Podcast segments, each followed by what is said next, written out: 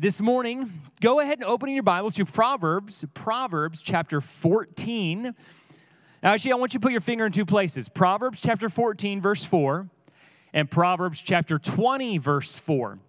These are the two Proverbs we're going to be looking at this morning. Uh, and so, um, yeah, go ahead and turn there. And we're going to actually begin with the text. I don't have an uh, introduction for you this morning. Uh, we're going to begin with the text and get rolling with it. Uh, now, it's called, I, I, most times, I never actually tell you the title of sermons.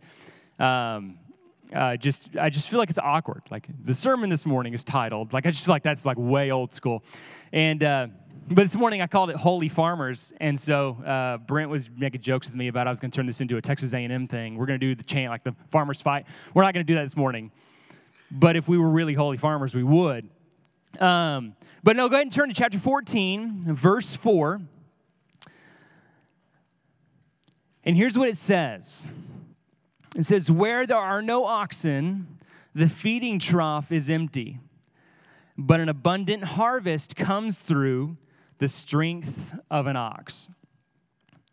Where there are no oxen, the feeding trough is empty, but an abundant harvest comes through the strength of an ox. Now turn over to chapter 20, verse 4, but keep your finger back in 14 because that's where we're going to go back in just a second. 20, verse 4 says, The slacker does not plow during planting season. At harvest time, he looks and there is nothing. The slacker does not plow during planting season. At harvest time, he looks, and there is nothing. So, in reading through the Proverbs, I, when, I, when we were getting together the elder preaching series for this summer, I put together a list of like 32 different topics. Um, like here's like here's some here's topics, here's verses that correspond with it, and so I said, here, just take your pick, uh, look through these, and see what sounds good to you. And uh, and so uh, but I never actually did that. So as I was reading through it, I'm like, you know what? What sounds interesting? And actually, this verse uh, stood out to me in verse 14 because, I mean, chapter 14, verse 4, because as reading it, as I was just reading it through a Bible reading plan at one point, I remember looking at this text, and you get to some Proverbs, and you're like, what does that mean? I have no clue what that's even talking about. And like, if you stop for a moment, you have to stop and you have to think about it. Like, what is actually going on in this text? And so, we're pretty not agrarian. At least I'm not. Um, I've got a raised flower bed in my backyard um, that I've planted this year. I've spent $300 on uh, zero fruit so far. Um, and these things are pretty they're rinky dink. They're like I thought these things would grow up and get awesome and like have a ton of banana peppers and jalapeno. Nothing, man. These things are still as small as when I bought them, and I can't figure this out. So I was like, eh, what, what? When it comes to proverbs about agriculture, what does this have to do with me? Because I can just go to Walmart and buy whatever food I need and just not worry about it. And so I'm like, I'm looking at the text. I'm like, what is what is going on with this? Well, if you stop and think about it for a moment, here's what it says. Where there are no oxen, the feeding trough is empty. But an abundant harvest comes through the strength of an ox. Well, if you stop and think about it for a moment, you're like, wait a second. He's saying if you don't have an ox, there is no food for the feeding trough. But if you want food, if you want a harvest, you got to have an ox. It's all about investment. He's saying if you want to get a certain outcome in your life, be it food on the table or something otherwise, you have to invest something in order to get there. If you don't have the tools, you're not going to get the job done. And so I, when I said this to the elders, I, this, I put this one verse by itself, and I, here's the title I gave it. You really needed that new Milwaukee tool. Because if you don't have that new Milwaukee tool, you're not getting that deck built in your backyard. You got to have it in order to get the job done. So that's what he's talking about here. If you don't invest, you won't get the result you need. Getting the result you need takes investment from you. Now, the second one, the second verse in chapter 20 says this The slacker doesn't plow during planting season, and at harvest time he looks and there's nothing. Now, how does this correspond with the previous verse? Well, the first one is about investing to get the right tools for the job. This one is about actually putting those tools to use. If you want to see the harvest, if you amass the tools, you have to actually pick it up and put it to work to get the result you want. That's what he's talking about in these two pair these two proverbs. And so it's actually two sides of the same process, right? He's talking about two sides of the same process. If you want to see a certain result in your life, you have to invest to get there, and you have to put those new tools to use in order to see an outcome. That's what he's saying. Now, most of us have seen Top Gun, I'm assuming, like the new new Top Gun, because everyone's talking about how awesome it is. If you haven't, I'm sorry, you need to go see it. Uh, Darren and I went and saw it. Uh, it was the first movie she and I have gone to the movie to go see uh, in years and because uh, we've got a bunch of kids and they all take up our time. So we went to go to Top. We went to Top Gun, and it was awesome. Okay, the whole movie, I was just like super engaged. I loved this movie. I thought it was the coolest movie ever. And Dara, I walked out, and Dara, I was like, "Dude, how did you? What'd you think of it?" And she's like, "I mean, it was good. I don't think it was probably as awesome as you think it was awesome, but that's fine." But you know what was happening as I was walking out of the Top Gun, uh, out of the theater? I was Googling what are the age limits to get into the Top Gun flight school. And there's still hope for me. I've got a year left, okay? Their age limit is 33. That's the cap. I'm 32. I still have time to make it. Okay. Now I'm like, you know, I'm I'm, re- I'm in my early 30s. I'm reaching the point in my life to where like I'm looking at most professional athletes, and they are like younger than me, and it makes me sad. Like Dez Bryant has been retired. He's a dinosaur. He and I are the same age, okay? But I'm looking at Top Gun and I'm like, I could still do it. I can get in. But you know what hasn't happened? The US Navy has not sent me an invitation to the Top Gun flight school. You know why? I have invested nothing to get there. I've invested zero to get into the Top Gun flight school.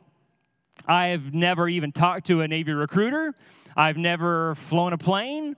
I've never come close to flying a plane. I've never, like, I haven't done anything to get into that school, but I can look at that and think, oh man, that would be so cool to be a Top Gun pilot. And I was listening to podcasts about a Blue Angel pilot who was in the Top Gun school, and he was talking about what it was like in there. And I'm like, that sounds awesome. I want to go do that. But have I done anything to get there? No. I've done zero to get there. I've invested nothing, and so therefore, the outcome of getting and becoming a Top Gun pilot has not happened in my life and it won't. Probably not. Maybe. We'll see. But now, there's a, when you're looking at these proverbs, there is a wide range of application for where you could take this, right? Because if it's talking about investing into getting the tools and then putting them to work in your life to get the outcome that you're desiring, there's thousands of applications to where you could take this or inve- like apply this in your life. There's two that I want to, actually two that I want to get, and then we're going to get into the what's the where am I really going with this? One, the, the main one here, if you just take it to the simplest form, he's talking about food. And if you don't work, you don't eat. But a second one is this and this is common for us. Just one application that's kind of a side application for us, but it can have to do with your friendships. Friendships or community. Now, here's the reality is that for, uh, for most of us, actually, everyone in this room feels lonely. It's not just you, it's everyone.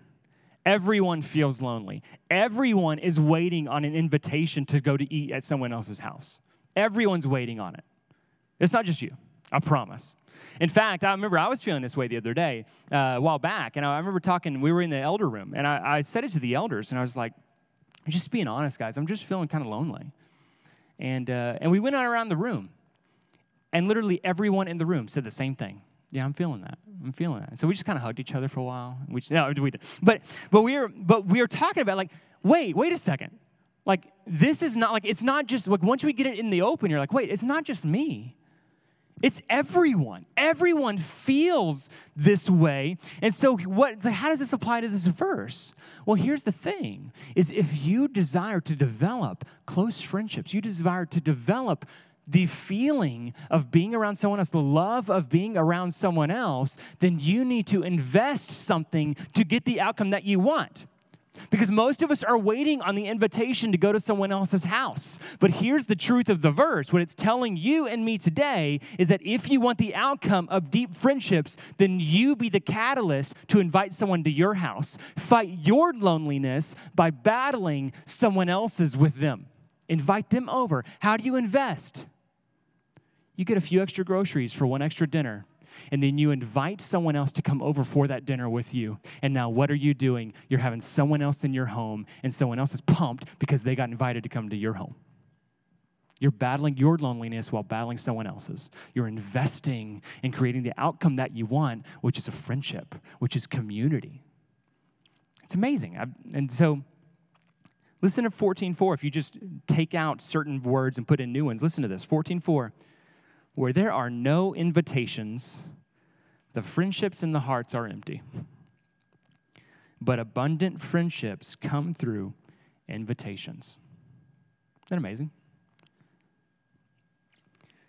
Now, like I said, there are literally thousands of applications for where you could take this in your life.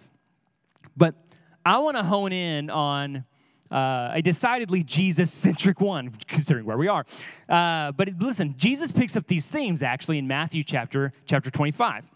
So in Matthew chapter 25, he tells a parable in chapter, verse 14 about talents as, as a sum of money. And so he tells a parable, and there was a dude who owned a lot of, had, had a lot of fields, owned a lot of stuff, and he had three servants who worked for him. And he was going to go, go away on a long trip. He was going down to Surfside. And so he was going away on a long trip. He was going to be there for a while. And so he came, he drew, he called his servants to come in and he said, Hey guys, I got a lot of money. I'm going to give each one of you some money, some capital to invest, and I want you to go and invest it for me. When I come back, I'm going to see your return. And, uh, and then we'll, we'll celebrate together. And so here's the result of that two of the servants came back and doubled their money. They took what the master gave them and they invested it and they produced a harvest of 100% return. The third guy took his master's money and buried it in the ground because he had wrong thinking about what his master was like.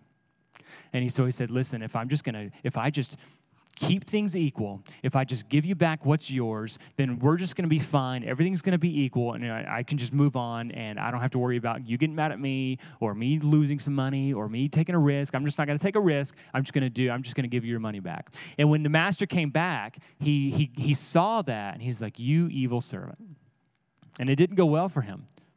Because the master gave him something to invest on his behalf, and he did nothing with it.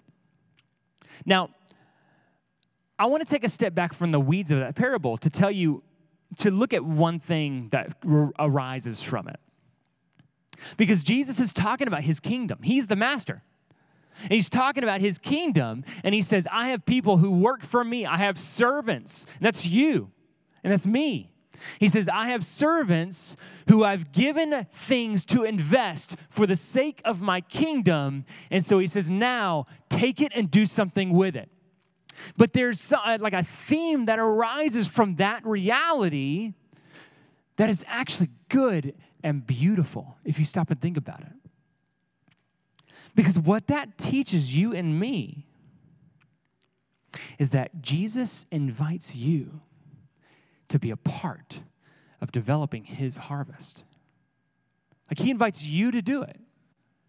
He invites you to come and be a part of developing His kingdom. You and me, with all of our faults, with all of our sins, Jesus, in His grace, comes and He says, Come on, come sow seed with me. Come sow with me.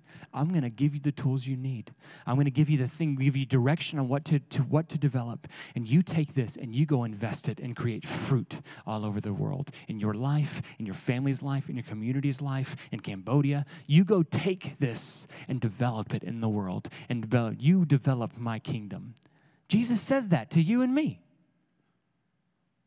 And I know, like, I know how messed up I am. Like I know, like my I know the problems that I create in my life. I know the problems I create in my family. I know this about me, but Jesus still looks at me and says, Yes, I want you. You're on my team. Here, take this. Go invest this for me. The God of the universe trusts you and me to go and do that. That's amazing. That's like It's a beautiful thing. Here's the here's background for sowers. The background for sowers is that you and I were alienated from God. We were completely separate from him because of our rebellion. But now God has drawn near to us by Jesus' blood. So now you, who were formerly not God's people, have been brought into being God's people through the gospel. Through, like, you were made into being part of Christ's body. But now it's not just so that he can just put up with you. He doesn't just do it so that way you can just like be the, the, the, the kid in the corner that he just doesn't really care about. You're the one who always messes up a lot. You keep going back to that sin. You keep, you know, you're the one who's there and you're kind of in the party, but you're off in the corner by yourself. You're not in the cool kid group who's sitting around the table having fun together. You're not, like, no, no, no. He doesn't want you just in the house, in the corner. He says, no, no, no. Come here. Come with me. Let me come beside you. I'm going to give you the things to invest. I want you to come and be a part of what I'm building. I want you to create this harvest. It's amazing. You see, your faith in Christ, your conversion, your the moment of your salvation in your life, when you said, Jesus, I'm going to follow you. I admit I'm a sinner. I believe you died for me. Now I'm going to pursue you with my life. That point called conversion is not just a get out of hell free card. And it's not just a fix to the problems in your life. It's not a fix. I was actually talking to Jennifer Covington about this, Jennifer and Adam about this, and she pointed this out, and I thought it was brilliant. She's like, salvation's not a fix to problems in your life, it's a new beginning. And she's so right. It's a new beginning. It's the first moment in your life in which you recognize that you are sinful and that God is good. God is the standard for what's good. And so now you're what you're doing is you're taking the step to align your life and your heart in the direction of where you're heading with him and his goals and his purposes. That's what salvation is. That's the beginning point. That's what he that's what's happening. So now when Jesus put the bridge between you and the Father, you are now saying, "Jesus, you made the way to the Father, and now I'm going to pursue you and follow you and not live for myself anymore." That's what Paul says in 2 Corinthians chapter 2, I mean chapter 5. He says he saved them so that they would no longer live for themselves, but for him who died for them. That's what salvation is. It's a beginning point. And so it's interesting. Check this out. This salvation is actually a reversal of what happened with Adam and Eve. It's a reversal of it. See, in Genesis chapter 2, what were Adam and Eve called to do? God created Adam in Genesis chapter 2, and what did he call him to do? He put him in that garden, and what did he say? He said, Rule over it, govern it, and watch over it. Create a harvest from it. He made Adam to be a farmer. He said, This is your domain. And what you're supposed to do is you're supposed to cultivate this land and you're supposed to produce a harvest in this land, spread the boundaries of Eden all over the world. That's what your job is to do. They were supposed to be holy farmers. That was the job for him. Work it and watch out for it, produce a harvest. And here's what's crazy. Here's what's crazy. You by acknowledging God's goodness, that his ways are, are the best, his ways are the standard for what's good. And then by aligning your life according to him through the gospel of Jesus Christ, you are actually battling against the very lie that deceived Adam and Eve back in the garden. And the one who spoke it, the great dragon, Satan himself. Isn't that crazy? It's like when you follow Jesus and you're like, man, I'm going to pursue him and I'm going to follow him because what he says is best, you're battling against the very lie that Adam and Eve fell through. You're battling that. Why? Because what was the lie? God doesn't have your best interest at heart. God's not really for you. And if you do what you want to do, then you'll be happy. Is God even present? Is God even around? Does he even exist? And if he is, does he even care about you? And that was the lie that was going into Adam and Eve's head when God said, I want you to be holy farmers for me. And all of a sudden, what did they do? They said, No. We believe that what we think is best, and we're going to pursue this instead. But now you, by the blood of Jesus Christ, can reverse that. And you, by following Jesus Christ, you're saying, no, no, no, that lie is false. I'm going to believe in Jesus. I'm going to pursue and believe that what his ways are best. I'm going to follow what he says. I'm going to align my life with him and pursue him. And so now, by doing that, by living out your faith in Christ, you are standing with the army of God against the powers of hell. That's pretty cool. That's pretty cool. So you could see with this background then, you can see with this background then investing to gain spiritual tools and putting them to work in your life to bring about the harvest that Christ desires both in us and in our world is actually a display of yours and my great salvation. That's what it is when you say, Jesus, I'm going to follow you and I'm going to invest to gain the tools that you want me to have, and I'm going to put those to work in my life to create the harvest that you desire in this world, then what you're displaying for all of heaven is that you are saved by the gospel of Jesus Christ and your great salvation is at work in the world. That's what you're saying. That's what you're saying. It says that God's ways are best God's ways are best, and we can know that they are good and for our good. How? Because He's in it. He's in it. Now, here's a question for us. With that background, say, okay, I want to be a farmer. I want to be a holy farmer for God. Okay, I want to do this. I want to invest in the tools. I want to follow Him. Here's the question then What are the tools?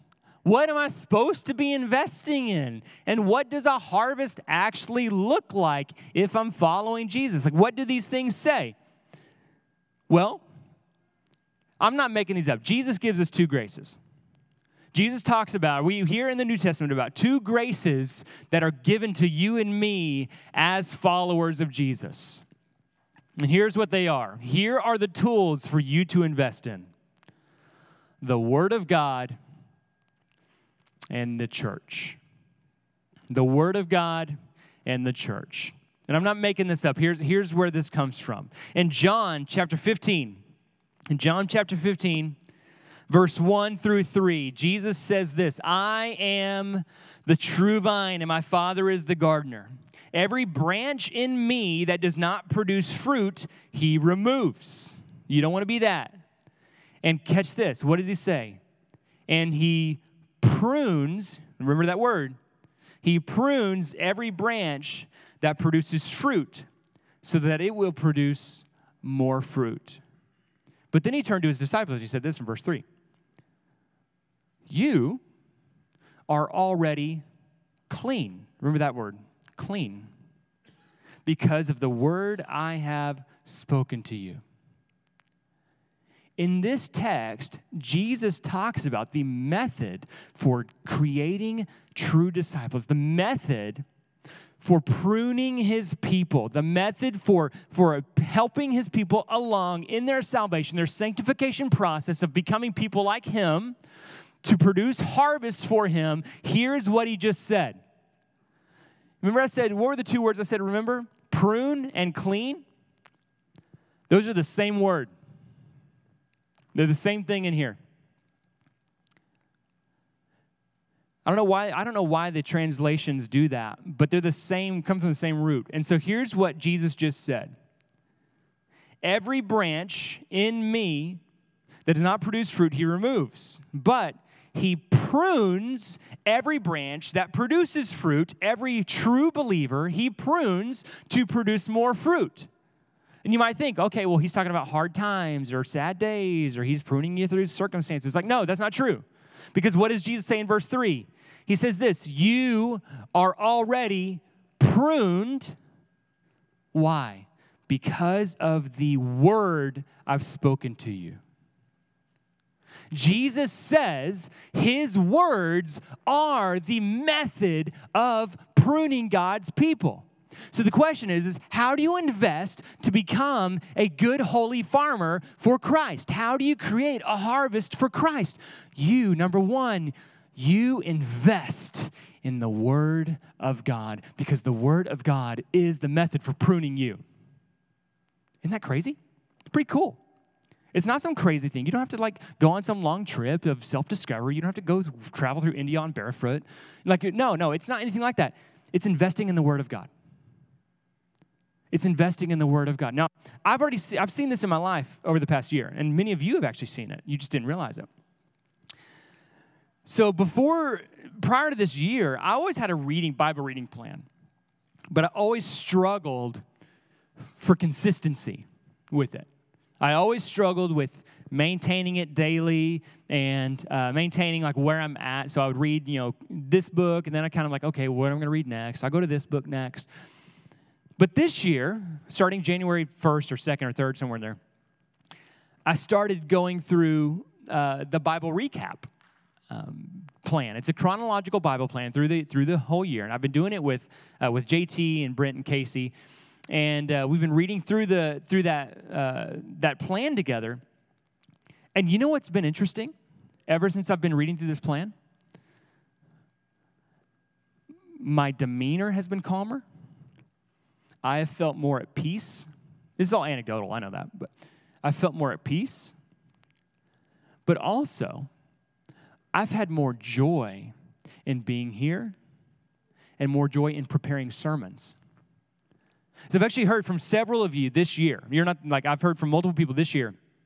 This one notwithstanding, I don't know how this one's going, but but I've heard from several people this year, like, man, your sermons this year have felt like they just have more energy.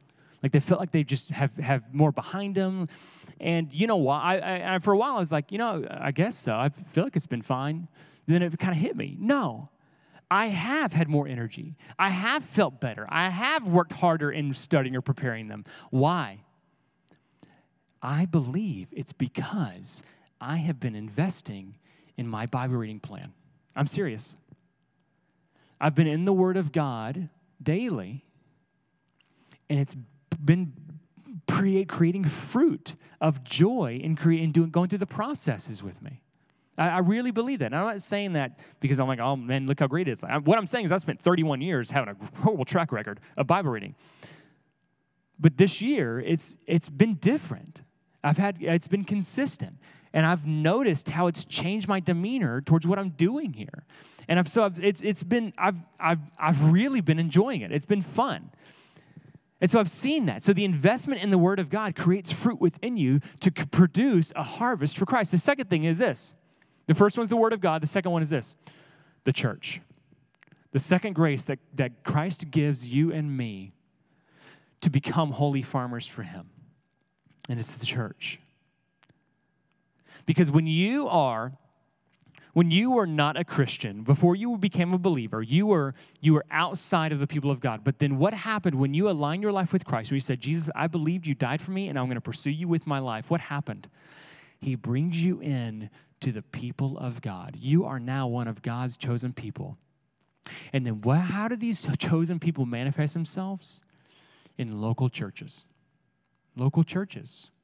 This is the visible church of Christ. And so, the more you invest in being around God's people, the more that He will use them to develop you to become a holy farmer. Why? Because the church is the place for correction with one another. Because you cannot be a Christian on your own, or you can, but it's difficult. It's called the lone wolf thing. It's a disaster in 99% of the cases. You need other people around you to be able to encourage you in your faith, to encourage you in pursuing righteousness, to encourage you in your Bible reading, to encourage you in how you're treating your kids, to encourage you, to correct you when you're wrong, to correct wrong thinking in your head that's leading you to be anxious all the time, all the time, over and over and over. You're just in a cycle of being anxious, anxious, anxious. And you need people in the church to say, listen, you need to hear from God. You need to stop. You need to pause. You need to pray about it. But if you're on your own, you don't have these other other voices speaking into your life. Also, the church is the place for development. This is ground zero for ministry and ministry training. This is what Ephesians chapter 4 tells us. Who is, what does he say? Paul tells us in Ephesians chapter 4 that God gives us what pastors and teachers to do what? To equip us for the work of the ministry. Our job as pastors and elders here is to equip all of you to do the work of ministry. This is where you get equipped. That's what Hebrews chapter 4 tells us. I mean, Hebrews chapter 10. Hebrews chapter 10 says, Let us hold on to the confession of our hope without wavering, since he who promised is faithful. And let us consider how let us consider one another in order to provoke love and good works, not neglecting to gather together as some are in the habit of doing, but encouraging each other all the more as you see the day approaching. Invest in your church, invest in our church, because it's a grace to you from Christ. And so, those are the two means of investing the, the Word of God and the church of God. But here's the thing what's the harvest? What's the harvest? Well, sticking with the, with the food theme, what does Jesus say? What are you going to produce at harvest time? Fruit. Fruit, in a general sense. I mean, corn, you're not going to call it, whatever. Well, what does Jesus say is fruit? Well, in John, he tells us, he tells us fruit. Actually, in this in this uh, John chapter uh, chapter 15, he tells us what fruit is. One, one thing that fruit is are other believers, other Christians, like new believers. And so, the, so are you seeking in your life to help other people come to know who Jesus is? That's one avenue of creating fruit, of creating a harvest for Christ. What does he say at the end of the at the end of Matthew the Great Commission? What does he say? Go and make disciples of all nations. That's one avenue of creating fruit. But here's the second one. What does Paul tell us in Galatians? new believers, but then also for you and me, there's a fruit of Christ likeness, of becoming like Jesus. The goal of your faith is to become like Him, the fruit of the Spirit love, joy, peace, patience, kindness, goodness, faithfulness, gentleness, and self control. These fruit are things that the Spirit wants to develop within you. And the more you invest in the Word of God and the people of God, the more that you will become like Christ and the more you will seek to develop new believers. That's the goal. That's the goal. So listen to this. Proverbs 20, verse 4. Just listen. The slacker does not put into action the word of God, nor the people of God. The slacker does not put into action the word of God, nor the people of God. Here, I, I switched that out. That's not the actual verse. the slacker does not put into action the word of God, nor the people of God. At harvest time, he looks, and there is nothing. And so, what do you want to do? invest. Invest. Be the holy farmer because that is what Christ desires to do in you. So as the band comes up, if you've never met Jesus, you can. Like if you're like, man, I've heard about this. Jesus is the pathway for me. I've heard that I'm sinful and like I need to align my life with him. Like where does that come from? Like here's the thing is that you are more sinful than you could ever dare to dream. You are. But Jesus came and he died the death that you deserved. And so now, if you believe in him, then you will become more accepted and loved by God than you could ever dare to dream. And it's on the basis of that, then, that we come to believe that God is good. And so now we want to pursue Jesus with our life. Because what does he say? What is the first disciples? He says, What? Come and follow me. When you believe in Jesus, that his God, that his death and resurrection applies to you and your life, then what do you do? You take a step to then follow him with yours.